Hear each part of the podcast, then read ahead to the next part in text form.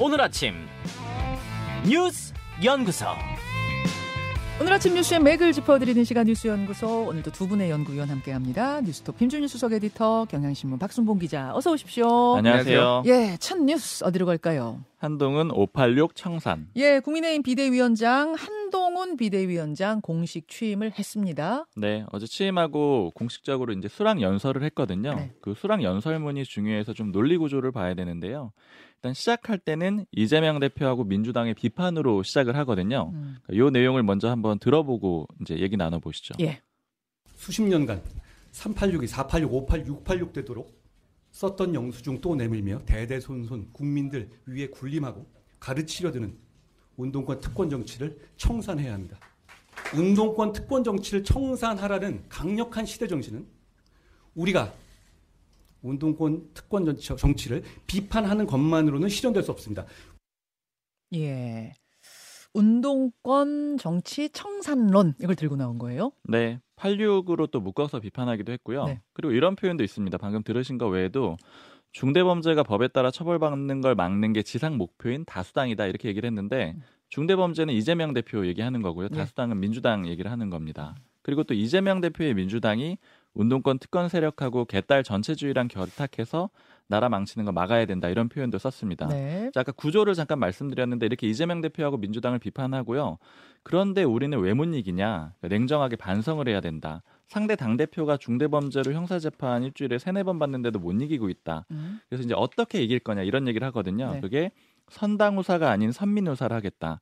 그리고 영- 용기와 헌신으로 싸워 이기자 이런 얘기를 했는데 음. 구체적으로 무슨 헌신을 할 거냐? 그러니까 나 한동훈 비대위원장 같은 경우에는 총선 불출마하겠다 이렇게 선언을 했습니다. 예. 그리고 제가 그 승리의 과실을 가져가진 않겠다 이런 표현도 썼고요. 음. 그리고 나머지 의원들과 후보들의 그런 헌신도 있을 수 있잖아요. 여기서 언급한 거는 불체포 특권 포기를 약속해야지 공천을 줄 거다 이런 취지로 얘기를 합니다. 불체포 특권 포기자에 한해서만 공천 주겠다. 이것도 네. 어제 선언했어요. 이것도 역시 또 이재명 대표하고 좀 달라야 된다라는 그런 표현을 쓰기도 합니다. 그렇죠. 사실 이제 이미 국민의힘 의원들 사이에선 요 헌신이 이제 불체포 특권 포기만 있는 게 아니고 음. 아마 대대적인 공천 물갈이가 있지 않겠느냐 음. 이렇게 이제 예측을 하고 있는 상태고요. 예. 그리고 이외에도 이길 수 있는 방법으로 여당 프리미엄 활용하자. 그러니까 정부 여당의 정책은 곧 실천이지 않느냐 이런 점을 강조를 하기도 했습니다. 예. 이 부분이 이제 수락 연설이고 이제 질의응답 과정에서는 사람들이 기자들이 또 여론이 많이 궁금해하는 내용들이 있잖아요. 일단 첫 번째가 당정 관계를 어떻게 할 거냐 음. 요건데 그 표현을 이렇게 합니다. 수직적이니 수평적이니 이런 얘기가 나올 부분이 아니다. 동반자 관계다. 이렇게 표현을 하고요. 음. 사극에나 나올 법한 궁중암투는 끼어들 자리가 없다. 어. 이런 얘기도. 궁중암투 이 표현이 귀에 꽂히더라고요. 궁중암투 같은 건 없다. 네. 음. 그리고 김건희 여사 특검에 대해서는 이미 여러 차례 의견 밝혔다라고 했거든요. 네. 그러니까 총선용 악법이다 이런 얘기 했었잖아요. 그 입장 다시 한번 얘기했는데 이제 추가적으로 어제 언급한 거는 당에서 음. 어떻게 대응할지 좀 보고받고 논의를 해보겠다. 당 의견 수렴하겠다. 이런 얘기 정도가 추가가 됐습니다. 근데 사실은 당의 의견은 지금 정리가 됐다고 알려져 있잖아요. 사실은 이미 뭐 분위기를 좀 만들어주고 있는 그런 그림이죠. 특검 불가 방침 쪽으로, 그러니까 특검 수용 불가, 대통령 거부권 행사하는 쪽으로 뭐 조정안 같은 거 없이 가는 쪽으로 방향을 잡았다고 하는데 그럼 어제 그 발언을 보면 한동훈 비대위원장이 당의 의견과 같이 가는 쪽으로 정리했다 이렇게 봐도 될까요? 그렇게 보는 게 맞는데 다만 지금 실제 이제 수렴 과정이 어떻게 될지는 좀 주- 지켜는 봐야 될 것 같아요. 왜냐면은 비윤계나 아니면 좀 일부 이제 중립지대에서도 김건희 여사 특검 그냥 온전히 받는 게 음. 그러니까 그 거부하는 게 좀 부담된다 이런 얘기들은 있거든요. 여론에 부담된다. 네, 이 의견 수렴이 어떻게 될지는 좀 봐야 될 것 같고요. 예. 그리고 또 이준석 전 대표랑 뭐 유승민 전 의원 예를 들어 이제 비윤계를 어떻게 끌어안을 거냐 이것도 좀 관심사였는데 그렇죠. 어제 한동훈 비대위원장이 뭐 진영 상관없이 만나고 경청하겠다 이렇게 얘기를 했는데 특정인 전제로 어떤 계획도 갖고 있지는 않다. 그러니까 구체적으로 누구 만날 계획은 없다 이런 네. 정도 얘기를 했고요. 그리고 좀 인상적인 거를 하나 좀 짚어보면은 예. 많이 쓴 단어 보면은 강조점이 느껴지잖아요. 음. 그러니까 이재명 다섯 번, 운동권 일곱 번 썼고요. 개딸 전체주의랑 중대범죄를 각각 두 번 썼는데 이거 외에 가장 많이 쓴 게 동료 시민이에요. 그 음. 이전에도 한번 쓴 표현이 있었는데 이게 열 번을 썼거든요. 음. 근데 이제 국민의힘의 뭐 관계자 실무자인데 그 연설문 많이 쓰는 그 관계자인데 네. 자기가 예전에 이 표현을 좀 많이 봤다라는 거예요. 그러니까 어디서요? 처칠 연설 아니면 뭐 오바마 연설, 케네디 연설 이런 것들을 많이 참고하는데 보니까 my fellow citizen 이런 표현으로 많이 등장을 했는데 My fellow citizen. 네, 요거 좀 직역해서 쓰는 것 같다. 그러니까 아. 여기 많이 참고한 것 같다라고 하고 그다음에 한동훈 그 비대위원장 연설 중에 보면 뭐 호남에서 영남에서 충청에서 강원에서 음. 뭐 제주 경기에서 싸울 겁니다. 뭐 이런 표현이 있는데 이게 처칠 연설문을 보면은요. 우리는 들판과 거리에서 싸울 거다, 언덕에서 싸울 거다, 상륙 지점에서 싸울 거다 이런 표현들이 있거든요. 음. 네. 상당히 좀 비슷해요. 그래서 이제 그 외국에서 나오는 이런 인용문들을 많이 활용한 것 같습니다. 자, 김준일 에디터는 어제 한동훈 비대위원장 취임식 어디 주목하셨어요? 일단 총평을 하자면 한동훈답다 혹은 한동훈스럽다. 음. 아, 그거 뭐 뭐- 칭찬입니까? 디스입니까? 그러니까 어느 같이 부분을 있는 거죠. 네, 한동훈 답다라고 보시는 분도 있을 테고 한동훈스럽다라고 보는 분도 있을 텐데 먼저 이제 불출마 얘기부터 하면은 예.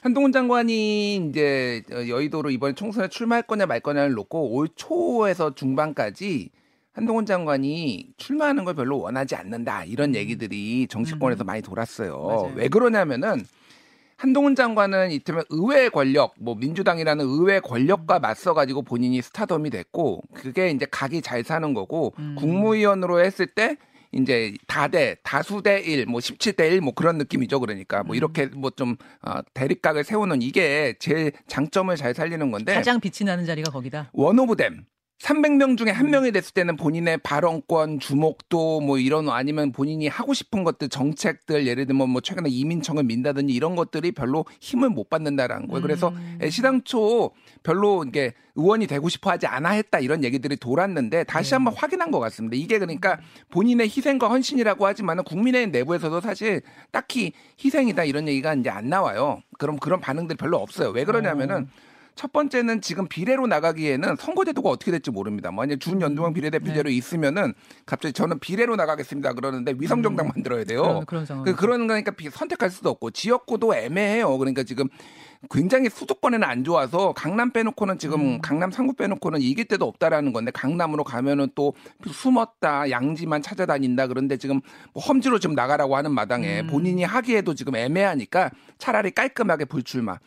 그래서 이제 헌신이란 단어가 계속 나오는데 국민의힘 의원들이 상당히 긴장하고 떨고 있다. 야, 다 헌신인데 내가 불출마했으니 네, 당신들도 지금 뭔가를 해야 된다라는 압박이 들어올 거다. 그래서 굉장히 많이 떨었다라는 얘기들이 그도 있어요. 음. 그럴 수밖에 없는 게 사실 김기현 대표가 결국 대표직을 내려놓게 된 결정적인 게 출마잖아요. 출마는 음. 포기할 수 없다. 지역구는 포기할 수 없다. 이 부분이었던 건데 한동훈 비대위원장은 등장하자마자 등판하자마자 난 그거부터 내려놓고 시작하겠다. 물론 이유야. 음. 지금 김준 에디터가 여러 가지 말씀해 주셨습니다. 이유야 어쨌든 어쨌든 파격적으로 난 내려놓고 시작하겠다를 했기 때문에 다른 의원들 입장에서 상당히 긴장할 수밖에 없겠네요. 음. 또 하나 이제 눈에 띄는 게 어쨌든 앞에서 얘기했지만은 민주당하고 대립각을 세운 거잖아요. 예. 그러니까 이게 본인의 한동훈 스럽다 혹은 한동훈 답다라는 게 본인은 계속 이재명의 민주당하고 각을 세웠고 잘 싸우는 한동훈 이미지가 있었잖아요. 그걸로 떴잖아요. 그러니까 이, 부- 이 이미지를 계속 가져가겠다는 겁니다. 그러니까 그래서 일종의 이제 처치를 인용한 것도 그렇지. 이거를 전쟁으로 보는 겁니다. 이거 자체를 상대당과의 전쟁으로 보는 거니까 일- 일종의 이제 저 정치적 열정주 예를 들면 저는 이런 느낌이 들어요. 십자군 전쟁을 벌이는 굉장히 비장한 마음. 거기에는 그러면은 그 종교적 열정을 불러 일으켜야 되잖아요. 사람들한테 이 전쟁에 참여할 수 있게. 그러니까 지지층을 결집하는데 상당히 도움이 되는데 문제는 반성이라는 단어가 딱 한 번 나왔어요. 네. 근데 조선일보 오늘 사설 제목이 이겁니다. 한 위원장 초현실적인 민주당 못지않은 정부 여당 직시해야 성공이라는 건데 어, 그 민주당을 왜 국민의힘이 압도하지 못하는지 함께 반성하자고 했다. 하지만 국민의힘이 왜 그런 상황에 이르, 이르게 됐는지에 대한 설명은 없었다라는 거예요. 반성을 하, 해야 된다고 하지만은 뭐가 문제라서 반성인지 이런 거에 대해서 이런 방구가 없었습니다. 그러니까 이게 사람 그러면 지금 윤석열도 싫고 이를테면은 뭐, 뭐, 국민의힘도 싫고 이재명도 싫고 민주당이 싫은데 누가 더 싫으냐고 물어보면은 윤석열이 더 싫다고 하는 사람도 많거든요. 지금. 정권 심판론 정권? 심판론은 얘기하는 거잖아요. 이걸 어떻게 중도층 끌어들일 거냐. 알겠습니다. 그러니까 정권 심판론에 대한 저는 상대 프레임으로 아마 한동훈 장관이 86 심판론을 들고 나온 게 아닌가 어제 느낌은 그러했는데 잠시 후에 우상호 의원 86세대 정치인이네요. 우상호 의원은 어떻게 들었는지 잠시 후에 인터뷰로 진행해 보도록 하고 두 번째로 넘어갑니다. 삼총리 회동 삼총리 회동 어제 이낙연 전 대표와 정세균 전 총리가 만났습니다. 네 그리고 내일은 정세균 전 총리와 이재명 대표가 만나죠. 맞습니다. 지금 그 만남에서 나온 얘기인데 이낙연 전 대표 이게 비공개로 해가지고 기자들도 가진 못했거든요. 예. 근데 이낙연 전 대표가 향후에 후에 공지를 했는데 삼총리 회동 추진할 수 있다 이렇게 공지를 했고요. 다만 전제 조건 달았어요. 적절한 상황이 조성되면. 음. 근데 이 적절한 상황이 뭐냐에 대해서는 어제 이낙연 전 대표가 다시 기자들이 만날 일이 있어가지고 물어봤는데 의미가 있어야 된다 이렇게 또 얘기를 했거든요. 예. 근데 사실 이제 구체적인 얘기는 없었던 거고 앞서 쭉 인터뷰했던 내용들 토대로 보면은 이재명 대표 사퇴를 전제로 한 통합 비대위 전환을 얘기를 하는 걸로 그렇게 해석이 됩니다. 음, 음. 그리고 지금 아까 만난 상황들 좀 살짝 얘기해 주셨는데 되게 많아요. 네. 지난 20일에 이재명 대표 김부겸 전 총리 만났고요. 네.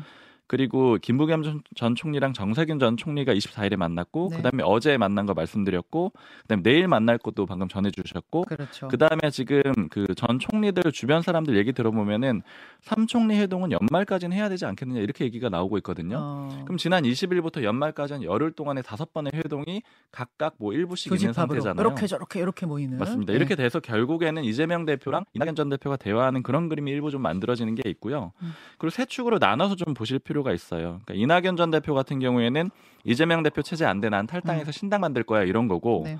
이재명 대표는 아, 그렇게 하지 마세요. 그런데 난 그 요구까지는 못 받겠어. 그러니까 대표 체제 물러나는 것까지는 못 받겠어. 이런 입장인데 그 사이에서 김부겸, 정세균 두 전직 총리가 너네 서로 좀 양보를 해라. 음. 그러니까 이낙연 전 대표한테는 신당 창당하면 안 돼. 이러는 거고 이재명 대표한테는 그래도 권한도 좀 내려놔. 이렇게 좀 하는 상황이라고 요약할 수 있을 것 같아요. 아 오늘 진짜 정치 뉴스가 많아 가지고 좀 음. 짧게 짧게 하고 넘어가야 될 것 같은데 김준일 에디터는 이 만남들 어떻게 보고 계세요? 새 총리의 이러저러한 조합들. 사랑의 짝대기가 서로 엇갈리고 있다. 뭐 이 정도로 보면 될 것 같아요. 예. 이제 뭐 필요로 하는 사람들끼리 이제 만나서 음. 좀 여- 여론을 만들어 보는 건데 어제 JTBC 뭐 단독 보도로 나온 건데 이달 초 좀 된 겁니다. 네네. 이달 초에 이낙연 전 대표가 김부겸 전 총리를 만나가지고 대권과 당권도 다 내려놓겠다. 그러면서 신당에 합류를 요청했다. 뭐 이런 내용들이 이제 보도가 됐어요. 이낙연 전 대표가 김부겸 전 총리한테 음. 신당 같이 해달라. 예, 예. 그러면서 어. 나는 앞으로 대권, 당권 다 내려놓을 거다. 그러니까 뭐 어. 욕심을 좀 버리겠다. 이런 거죠. 그러니까. 그 김부겸 전 총리가 뭐라고 답했대요? 그거에 대해서는 뭐, 뭐 딱히 다, 답을 안 했다라는 음. 겁니다. 지금 뭐 스탠스하고 비슷한 것 같아요. 그러니까 최대한 통합을 위해서 열심히 해보겠다라는 건데 네. 어쨌든 이, 여기에서도 알 수 있을지 이낙연 전 대표의 시- 어, 마음은 지금 굉장히 확고하다. 음, 뭐 이렇게 그러네요. 보는 것 같아요. 그리고 민주당에서 지금 최근에 이제 공천 잡음들이 굉장히 나고 있거든요. 네. 소위, 말- 소위 말해서 이제 현역들 뭐 비명이거나 아니면은 딱히 친명 색깔이 강하지 않은 현역들이 있는 곳에 지금 친명 이제 원애들이 음. 어, 저격 공천 같은 건데 이거를 이제 뭐 그 지지자들이 그림 같은 거를 만들어 가지고 막 음. 돌린다라는 거예요. 음. 그래서 이용빈 의원이 이제 민주당 의원 단톡방에 호남 지역 친명 출마자 12명 추천 명단 이런 거를 올렸다라는데 여기에는 뭐 호남이 없으면 나라도 없다라는 글귀와 함께 김의겸 당 대변인 전 대변인 그리고 당 대표 특보인 정진욱 민주연구원 부원장 뭐 강의원 기본사회위원회 부위원장 뭐 등등등 해서 친위, 그러니까 친명, 뭐 친위 세력, 뭐 이런 뭐 가까운 사람들 이런 사람들이 여기에 비명들을 다 떨어뜨리고 음. 이 해야 된다라는 게 막 도는데 이게 좀 개탄스럽다라고 지금 이런 얘기들이 좀 나오고 있어요. 예, 그래서 예. 상당히 지금도 이미 좀 시끄럽거든요. 최성 전 고양시장 같은 경우에는 컷오프된 거에 불만 품고 지금 이낙연 신당 가겠다고 예. 선언한 상, 상황이고 예. 굉장히 조금 이재명 대표가 지금 언제까지만 이렇게 침묵을 지킬 것이냐 이런 얘기가 좀 나오고 있습니다. 자, 정, 정. 근데 그 예. 김부겸 전 총리 관련된 보도는 하나 좀 짚어볼 만한 게 어제 예. 저희도 좀 확인을 해봤거든요. 예. 보도가 나와서. 근데 이게 그렇다라고 하는 쪽도 있고 이낙연 전 대표 쪽에서요. 그거 아니다라고 하는 쪽도 좀 섞여 있어요. JTBC 보도에 네, 대해서 그래서 이제 음. 바램이 좀 섞여 있는 거 아니냐 반박하는 음. 쪽에서는 아직 뭐 팩트라고 단정하기 좀 그렇다 그런 말씀이세요? 맞습니다. 네. 짧게 가야 될 것 같습니다. 오늘 3시 이준석 전 대표 탈당합니다. 네, 노원구의 뭐 숯불갈비집에서 탈당 기자회견을 하고요. 그러니까 뭐 좀 공교롭습니다. 어제 한동훈 비대위원장 수락 연설하고 오후 3시에 했거든요. 네. 근데 그 다음 날인 이준석 전 대표가 오늘 하게 되는 거고 음. 시간도 오후 3시로 갔고요. 근데 왜 장소가 숯불갈비집이에요? 지금 제가 물어봤을 때는 본인 지역구니까 소요가 크지 않겠느냐 이런 얘기를 들었고 지금 언론 보도를 지역구는, 보니까 예, 예. 언론 보도 보니까 뭐 소상공인 이런 의미도 좀 생각을 아, 했다라고 아. 이렇게 나오고 있는데 아마 그 장소에 대해서도 연설에서 좀 언급이 있지 않을까 이렇게 싶고요. 네. 그리고 바로 창당준비위원회 탈당해서 창당준비위원회 만들어가지고 돌입한다라고 합니다. 그리고 창당 이 과정에서 하나 짚어볼 거는 덮어쓰기가 아니고 자체 창당이다. 음. 예를 들자면 뭐 양양자 신당이나 이런 플랫폼 활용할 거란 예측도 있었는데 음흠. 그거 안 하고 스스로 만들겠다라고 합니다. 알겠습니다. 여기까지 짚어보죠. 두 분 수고하셨습니다. 감사합니다. 김현정의 뉴스쇼는 시청자 여러분의 참여를 기다립니다. 구독과 좋아요, 댓글 잊지 않으셨죠? 알림 설정을 해두시면 평일 아침 7시 20분 실시간 라이브도 참여하실 수 있습니다.